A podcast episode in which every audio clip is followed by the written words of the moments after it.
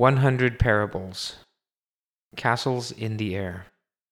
Once upon a time, there was a millionaire. Even though he was extremely rich, he was very miserly. Also, as he hardly traveled, his knowledge and experience were very limited. One day, he heard that another millionaire had built a luxurious three-story house.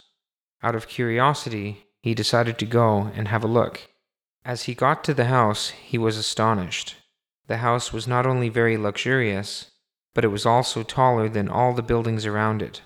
The millionaire became very envious. When he got back home, he spent day and night thinking about that beautiful house and wishing that he too could own a house like that.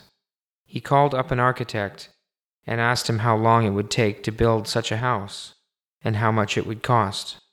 The architect replied that it would take at least a year and cost about one hundred pounds of gold. Upon hearing that it would take so much time and money, the millionaire refused to do it, and said that he would leave out the first and second floors to save money, and build only a third floor. Then he asked the architect how much time and money it would take to do it that way.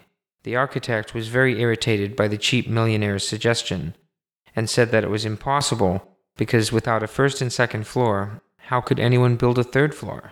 You would have to find some kind of magician to do that. So the millionaire's plan to build a luxurious mansion never got off the ground.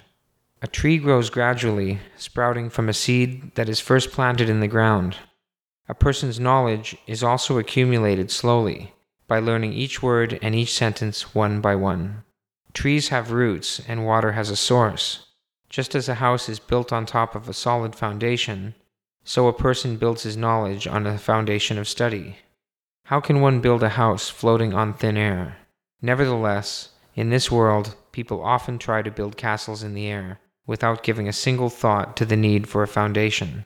Although a lot of people practice Buddhism, laziness and bad habits cause many of them to fail to abide by the precepts and become vegetarian.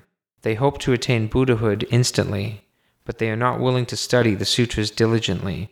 Rather, they blindly seek other practices that promise a quick fix and a fast track to enlightenment and Buddhahood. They think that they are being smart, but usually they are just being deceived by charlatans. Truly, all your hard work will be duly rewarded. Without a good foundation, how can you possibly build a good future?